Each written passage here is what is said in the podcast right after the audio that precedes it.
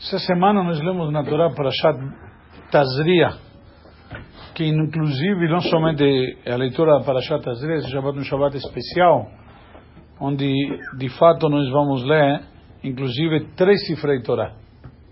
E vou explicar, para quem não sabe, porque algo não é tão comum, e acontece em raras oportunidades, a gente está acostumado com dois cifras de Torá, muitas vezes, como foi o exemplo semana passada.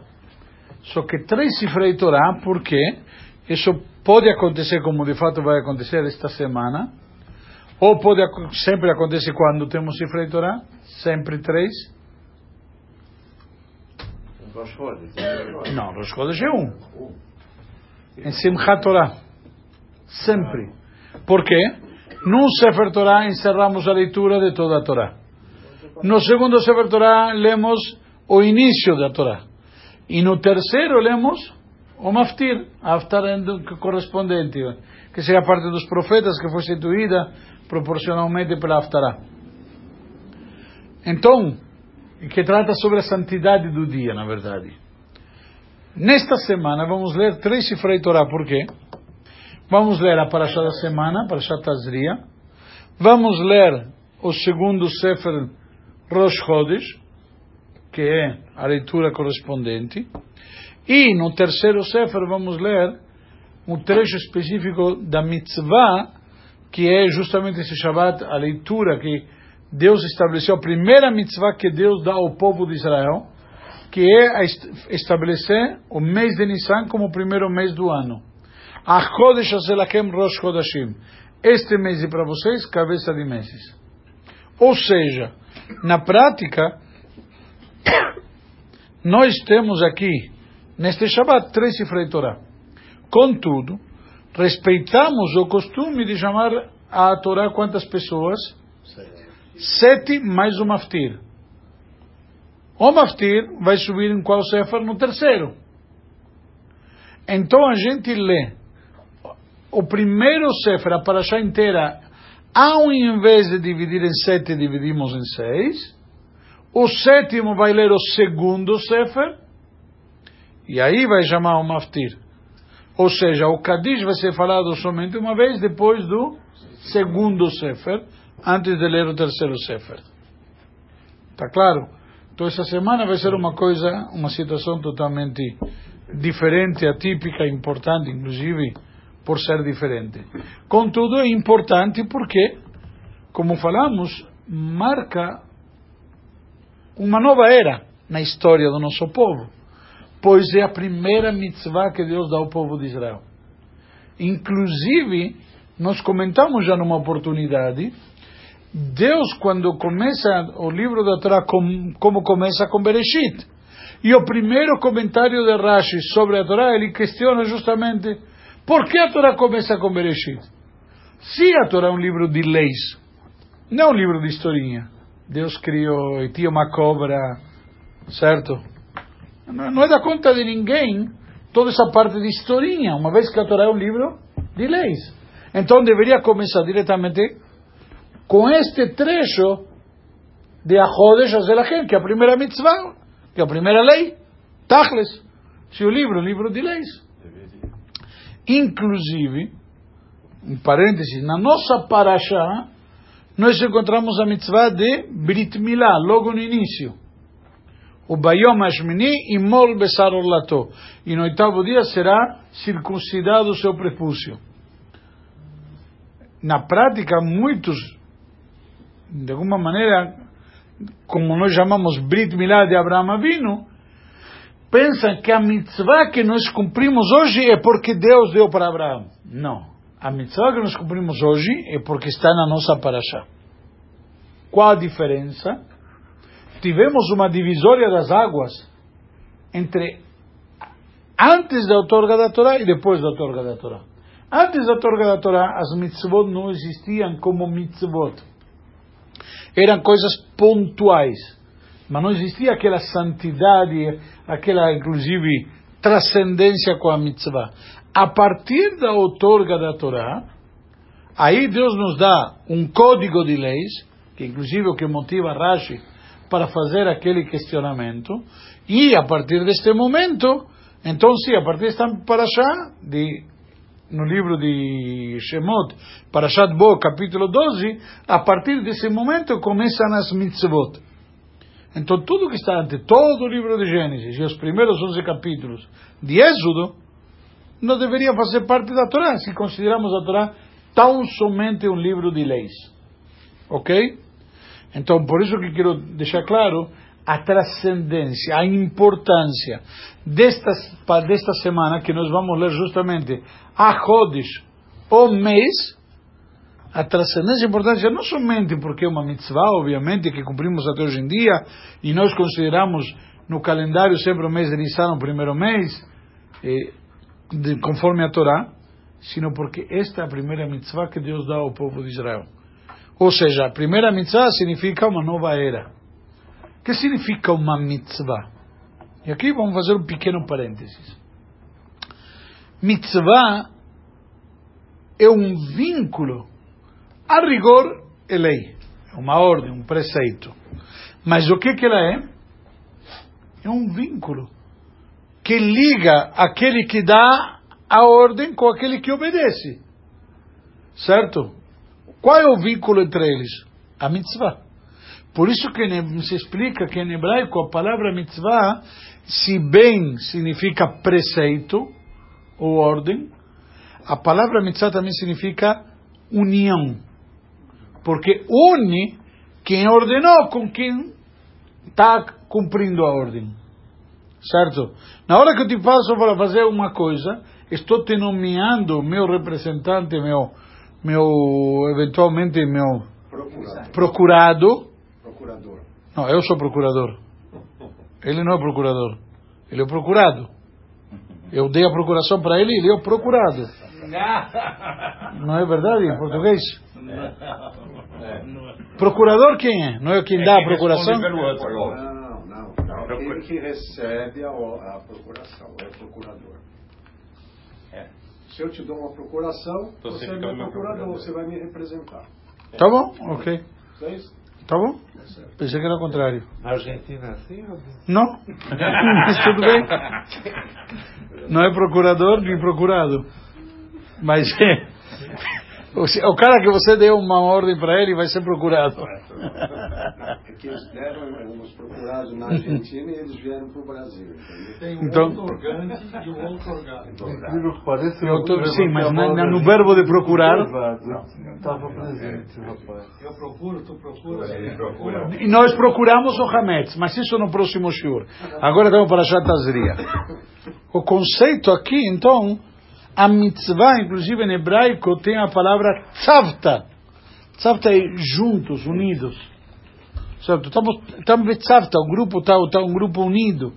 Então, na prática, o que a Torá nos ensina aqui, justamente esse conceito, não somente que existe dizer, quem manda e quem obedece, sino que a, a ordem em si é que faz o nexo, o vínculo entre ambos um chefe subordinado.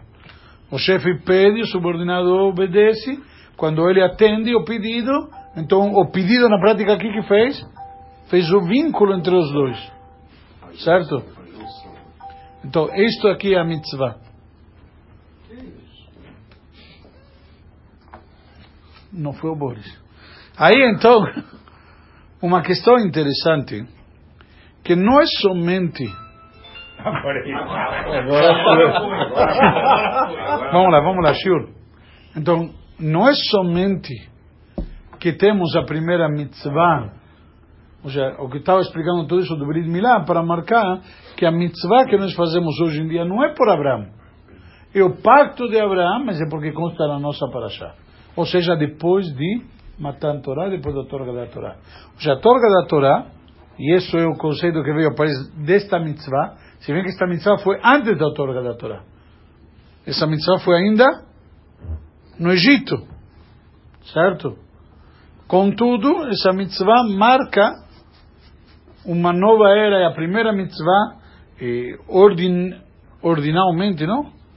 Que, que a gente tem, que Deus dá ao povo de Israel. Parashat Tazria nos comenta, começa dizendo Tazria.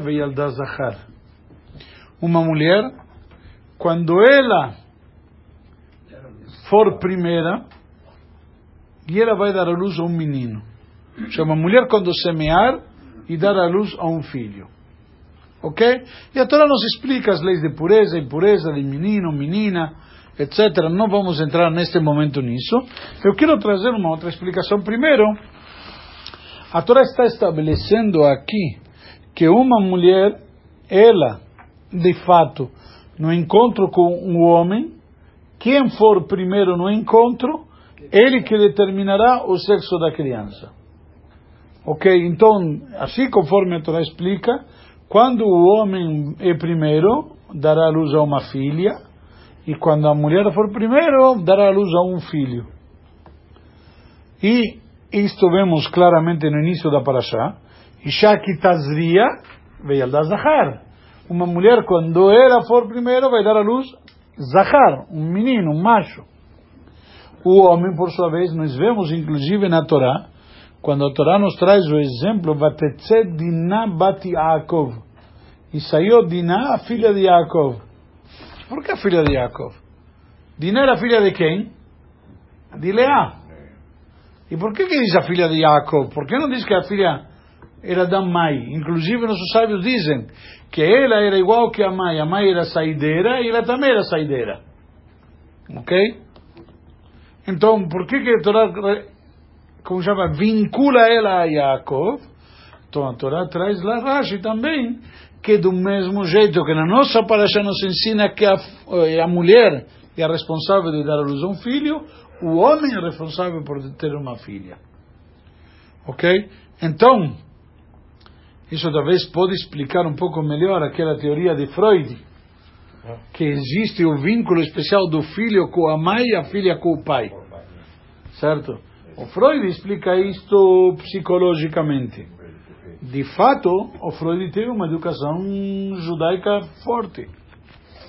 E é verdade. E ele simplesmente, ele só confirma aqui aquilo que a Torá já nos ensinou antes.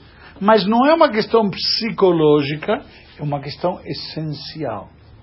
Ou seja, eh, vemos aqui que a filha tem um vínculo especial com o pai e o filho tem um vínculo especial com a mãe. Ok? Você considera isso uma regra, Rabi? A Torá estabelece como tal, sim. Tem discussões em alguns filósofos que vieram posteriormente e questionam: tá bom, a mulher vai primeiro é um filho, mas por quê? Porque a mulher foi primeiro ou porque o homem veio depois e cobriu a mulher? Não sei se dá para entender. Ele tampou. Ou seja, quem veio quem veio por último, ele que está, ele que ficou por cima, que ficou por cima e que mandou. Não sei se, entende, se dá para entender a ideia. Ou seja, quando eu venho primeiro e coloco este guardanapo, e vem aí Israel, coloca outro guardanapo em cima, qual guardanapo que está, que todo mundo vê? O que está por cima, o que o Israel colocou. Então, na prática, vão atribuir a quem? Ao Israel. Tem a marca dele. Isso quer explicar os filósofos. Nossos sábios dizem o fato que a Torá traz. Isha que tazria veialda zahar. Então a Torá poderia dizer diretamente: o homem, quando vem depois, e dar à luz a um filho. O fato que a Torá condicionou e linkou diretamente o, o filho com a mãe, a melhor prova que existe uma questão especial do filho com a mãe e ou seja, que a mãe é responsável por ser filho e o pai é responsável por ser filha. Isso é a primeira coisa muito interessante, isso que nunca analisamos em detalhe isso daqui.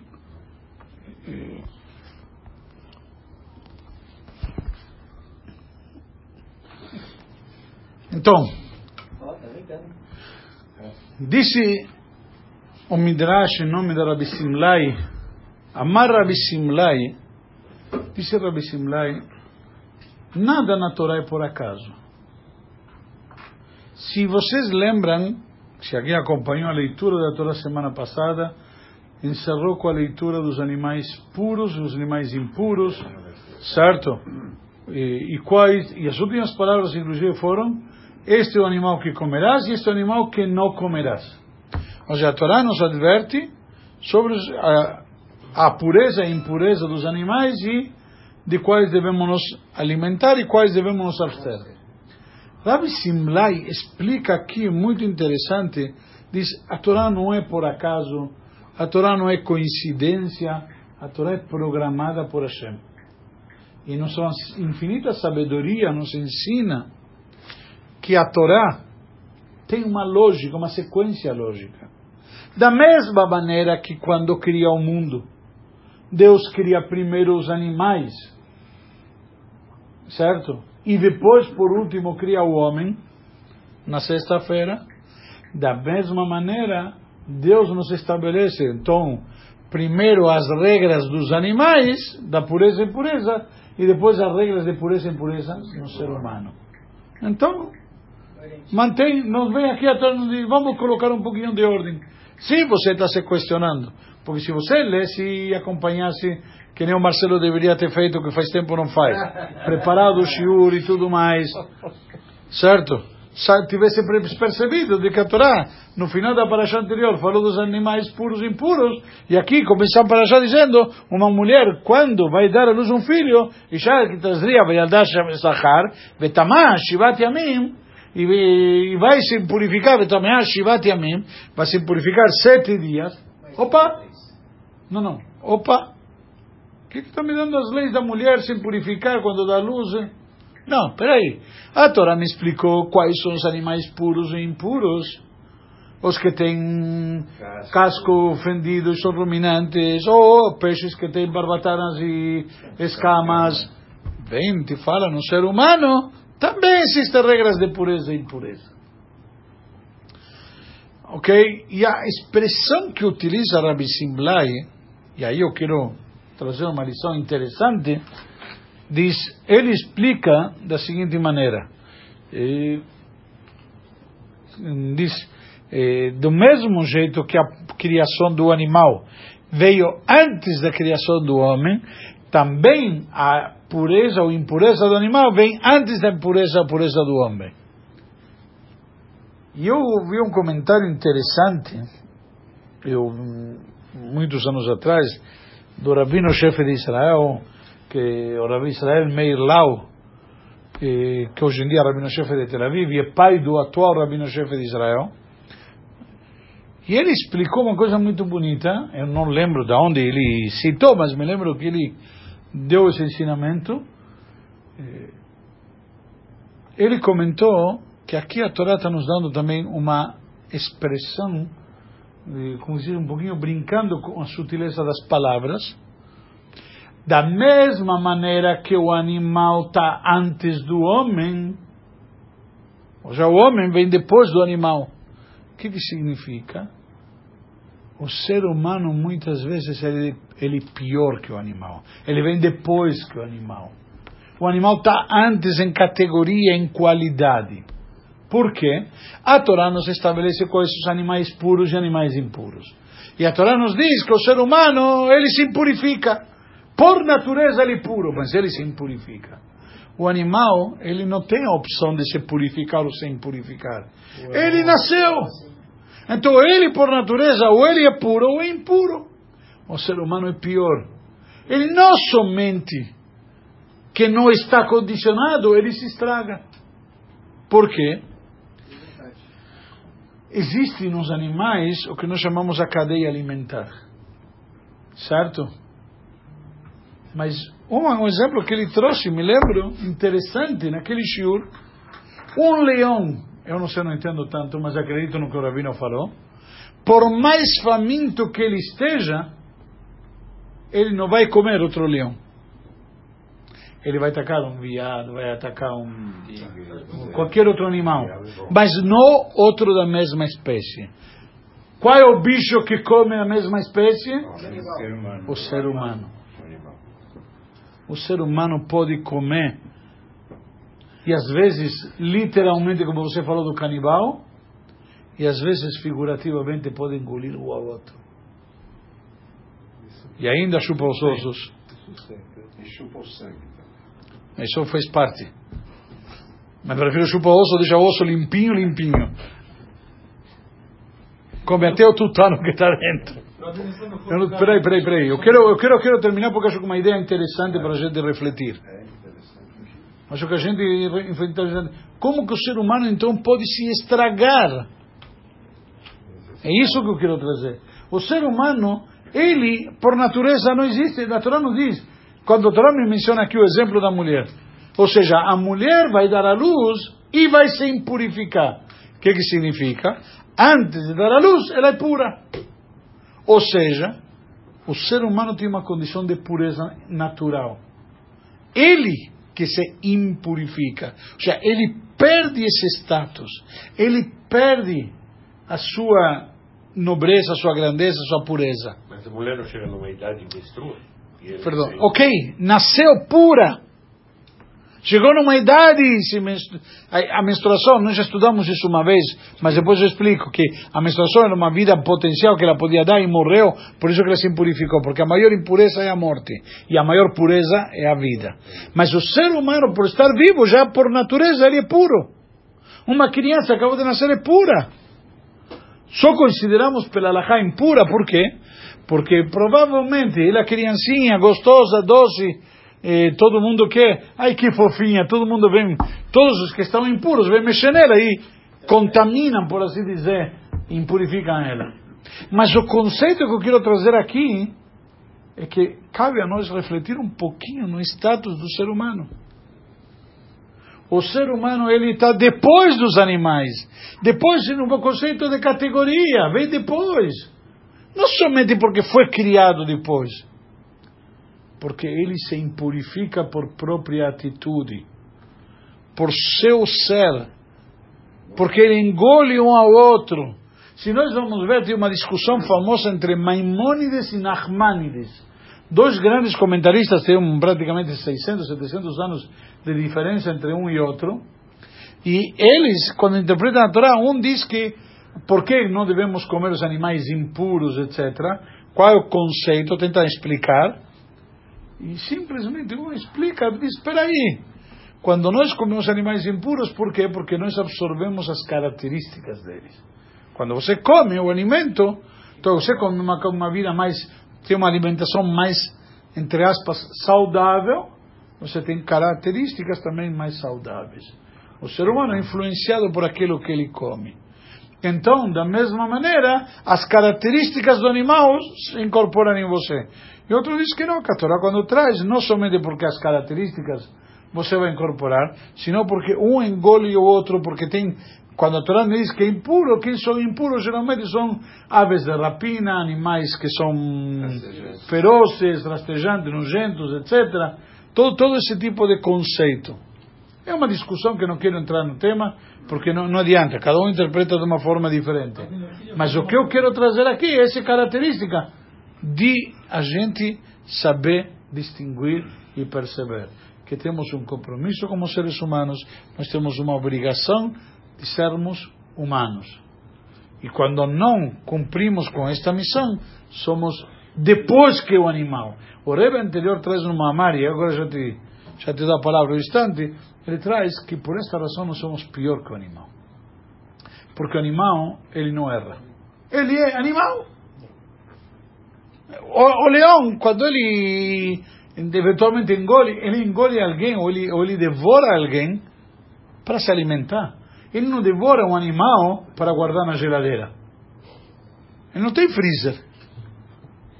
O leão acabou, se alimentou, pode passar uma manada inteira de, de, de, de, do que for na frente dele, não vai, vai ficar olhando. Acabou. Ele só vai ir na hora que tiver fome. O ser humano às vezes não.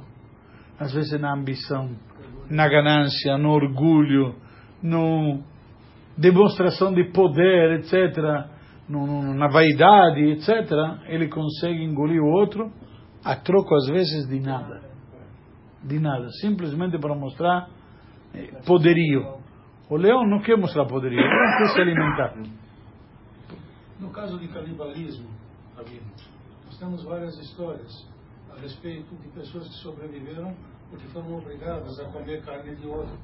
aconteceu muito na Segunda Guerra Mundial, no Holocausto. Nós temos o caso daquele avião que caiu no Chile e que se alimentaram. Os uruguaios. Os uruguaios, sim. Sim? Sobreviveram por causa disso. O que eles deviam fazer? Calma. Situação extrema. Era uma situação, com todo respeito, acho que isso não é canibalismo. Quando nós falamos canibalismo, ou seja, canibalismo existe a rigor, mas é matar para comer. Aqui não. Eles comeram quem já estava morto, não mataram ninguém para comer. Então, era uma questão de sobrevivência e se alimentaram de alguém que já tinha morrido. Não é o exemplo que nós falamos canibalismo literalmente quando nos referimos às tribos, aquele que, que vai e mata alguém para comer. Entendeu? A diferença de comer carne congelada e carne fresca. De alguma maneira. É? Quando comeram, estava É, mas é sobrevivência. Mas é uma questão de sobrevivência.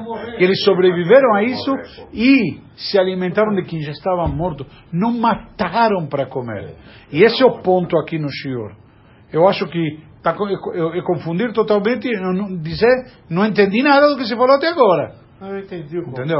Só, só a questão do, da pureza ou não que a gente falou bastante. Não, era morto não era puro mesmo. Aí nessa hora não tinha o que escolher. A mesma coisa, com o avião, caiu o avião e o único que tinha no avião para comer era presunto e queijo. Vai comer ou vai, não vai comer? Comeria até porco. Vai fazer o quê? E o presunto o que, que é?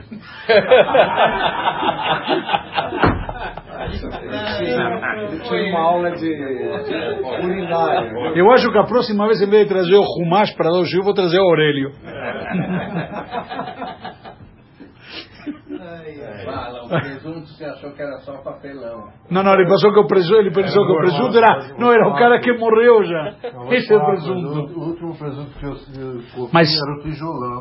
Mas eu quero, eu acho importante deixar claro isso daqui, o, o conceito da qualidade do ser humano como nós descemos de nível, ok? Muitas vezes existe a impureza acidental, existe a impureza porque a gente mexe com a coisa errada. Eu sempre gosto, como desculpa? Vontade própria. De alguma maneira, eu, eu gosto de comentar sempre, tem uma explicação que eu gosto muito. Quando a gente fala nas rezas de Rosh Hashanah e Yom Kippur, a gente tem uma reza chamada. Al-Het, Shechatanu Lefanecha, aquela que se faz com machado na mão e vai batendo com machado no peito. Tem uma lista grande lá. Então tem uma lista grande, bravo. Na verdade a lista é conforme o abecedário hebraico. E tem uma quando chega a letra Yud, al shet shechatanu lefanecha beyetzerara. Pelo pecado que cometimos contra ti com yetzerara. Eu vi uma vez um shiur, muitos anos atrás, e já repeti várias vezes porque é um comentário muito interessante. O que, que significa o pecado que fizemos com o yetzerara? Todos os pecados fazemos com Yetzirará. O Yetzirará está lá espreita nos induzindo a fazer a coisa errada. Ele que nos induz a eventualmente tomar, fazer escolhas erradas. Ele que quer que a gente eh, erre, que a gente escorregue, que a gente pise na bola. Ele que está querendo induzir a gente ao erro. Então, o que, significa o pecado que fizemos com o Yetzirará? Então, na prática, todas as mitzvot, ou todas as transgressões, nós fazemos com Yetzirará mas muitas vezes não somos culpados de ir cutucar o Yetzirará. A gente muitas vezes cutuca o Yetzirará. Eu vou, eu vou lá e vou mostrar que, entendeu, que eu consigo. Eu vou lá na, o diabético vai lado da mesa de dozes, eu vou lá e não vou comer. Eu vou, vou provar que eu consigo, que eu posso. O único que você fez é o quê? Não. Você provocou Yetzirará e você vai terminar errando. Pessoa que tem problema de bebida não chega perto de álcool. Pessoa que tem problema de doces não chega perto de doces. Ok? Que nem me mandaram outro dia uma piadinha muito bonita. Diz que o chocolate é o grande inimigo que nós temos. Só que eu como para provar que não sou covarde. A gente, na verdade, está cutucando o Yetzirará. Se você não consegue se controlar com chocolate, não tinha chocolate em casa. Fazer o quê? Eu não compro mais. Só ganha. Minha mulher que compra. Tem uma coisa. O... então, essa, essa questão do. Achei importante de mencionar sobre esse ensinamento de Rabi Simlai e a consequência do ser humano também, que a gente se, se perde. E a Torá nos traz a impureza da mulher, que a mulher se impurifica quando dá à luz um filho, e na continuação, como Marcelo mencionou, se purifica o dobro quando dá à luz a uma filha. Mas antes de falar disso, a Torá nos traz a mitzvah do Brit Milá. Interessante, dizem nossos sábios, e aqui quero trazer, se bem a mulher responsável por dar à luz a um filho, diz, um bayomar ashminiz, ashminiz, e mol besar orlato. E no oitavo dia será feito o Brit ou já será circuncidado o prepúcio. O que que significa? Na prática, ele tem que ter feito o Brit. Se os pais não fizeram, ele tem que ter Brit Milá. Não depende, o Bamitzvah que depende do pai. Obviamente, quando o pai faz o Brit Milá no filho, ele demonstra retroativamente que ele aceita o Brit Milá que fizeram nele. Já muita gente argumenta, ah, não vou fazer Brit Milá porque a criança não concorda. Tem que, ela tem que concordar. Ela vai concordar quando ele expressa que concorda, quando ela faz, quando faz o filho dele. Entendeu? Essa é uma explicação interessante. Mas, não obstante, se os pais não fizeram, ele tem a obrigação de fazer em si mesmo. Já. Ele vai num moel que faz nele.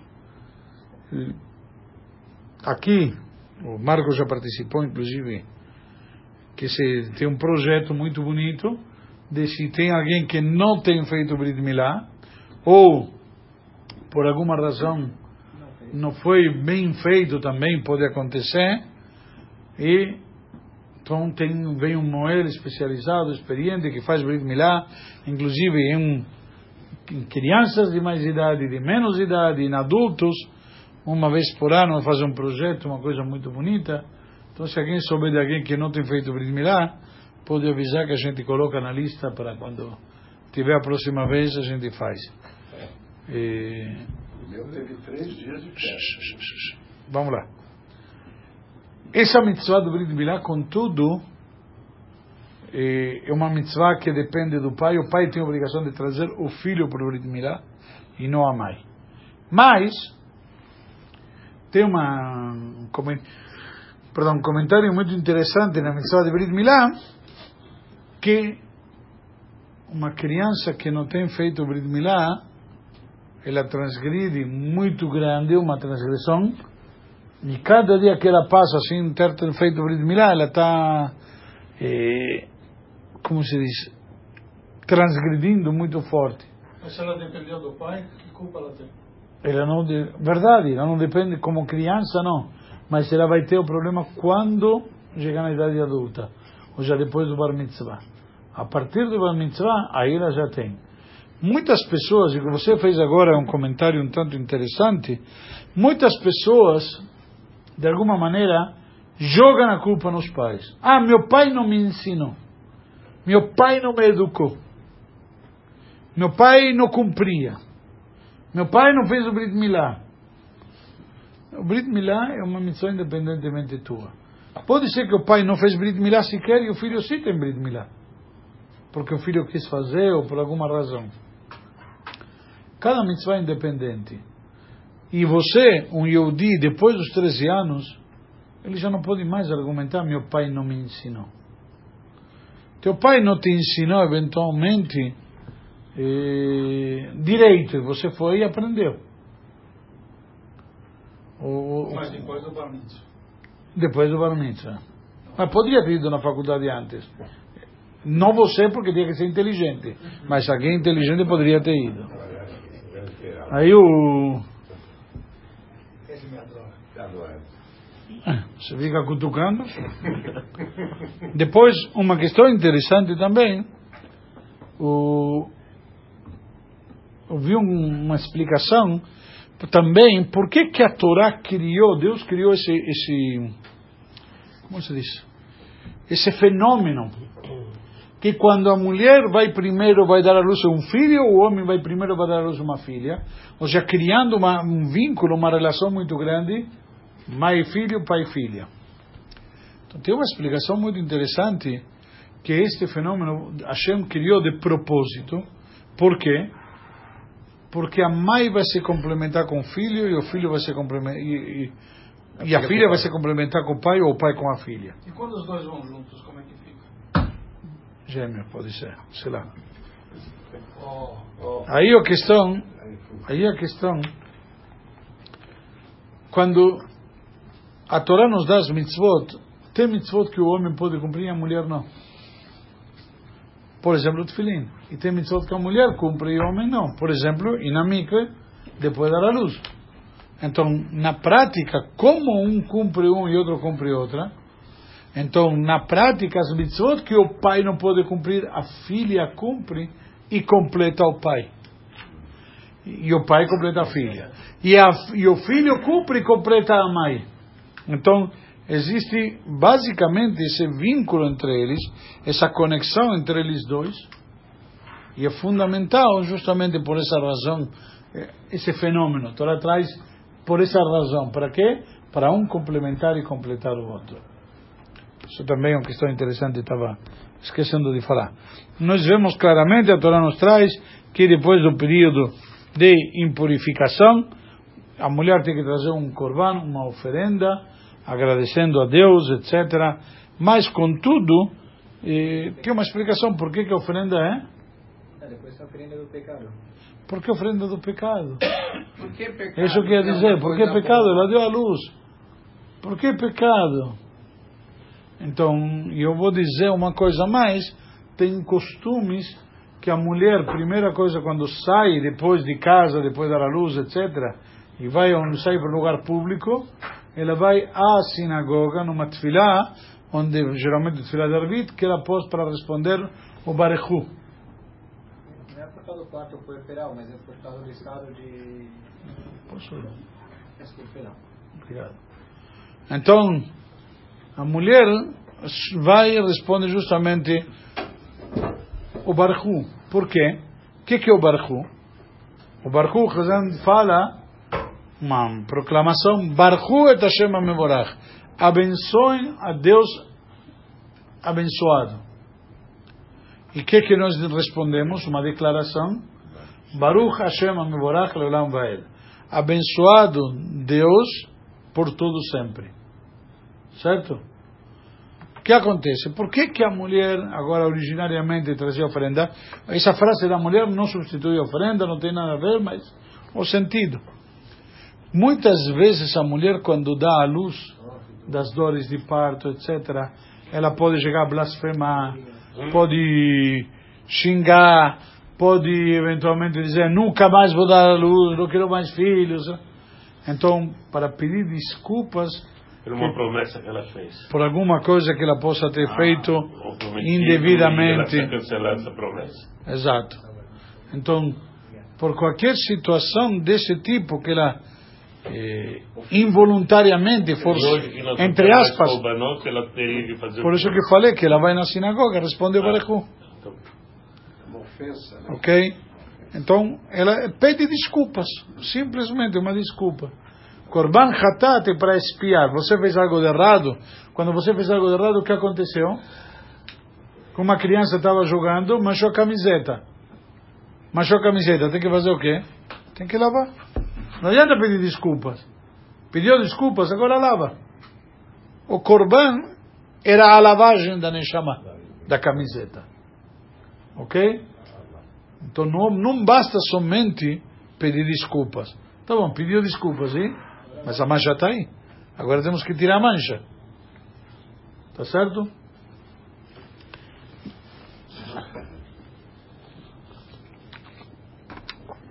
Eu ver se abraçar antes. O... Então, a Torá nos diz que a mulher, inclusive, tem dois estágios da impureza dela. Primeiro, nos diz que vai ficar impura sete dias, e depois nos diz que tem mais 33 dias. Ou seja, na prática, são dois estágios da impureza, eventualmente para. Por que a quarentena? Já, 7 mais 33 dá 40, daí quarentena, bravo!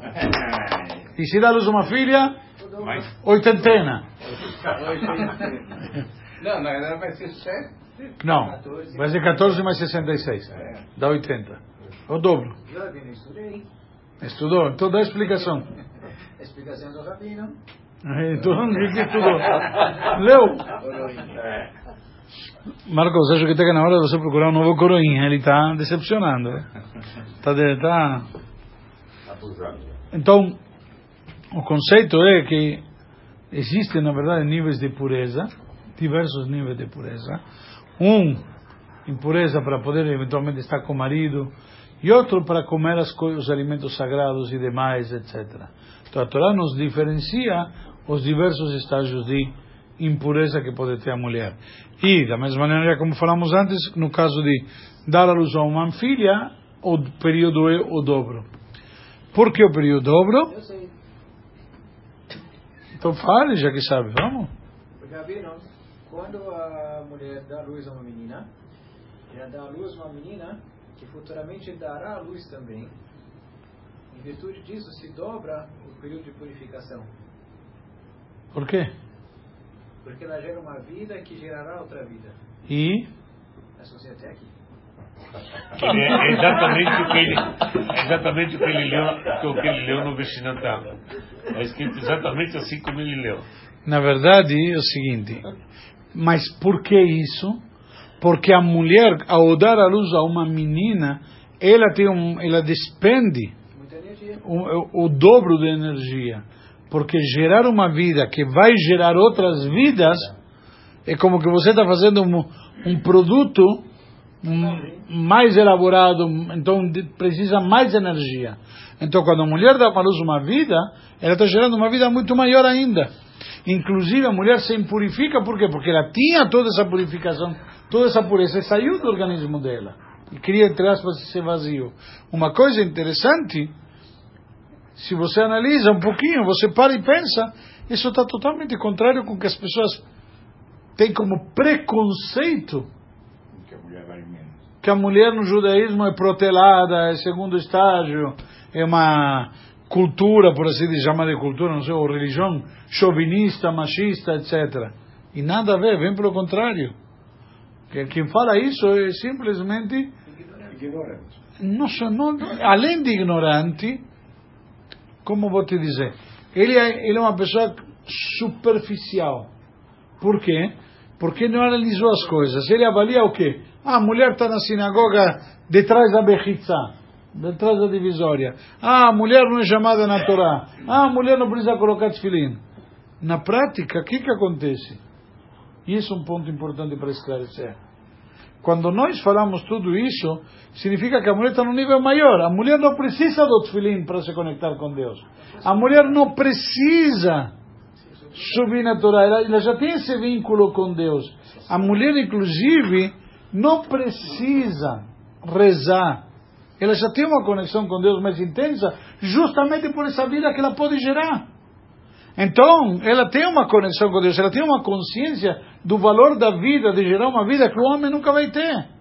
É diferente. Maior santidade. Então, justamente, então, e por esta razão que ela não precisa rezar.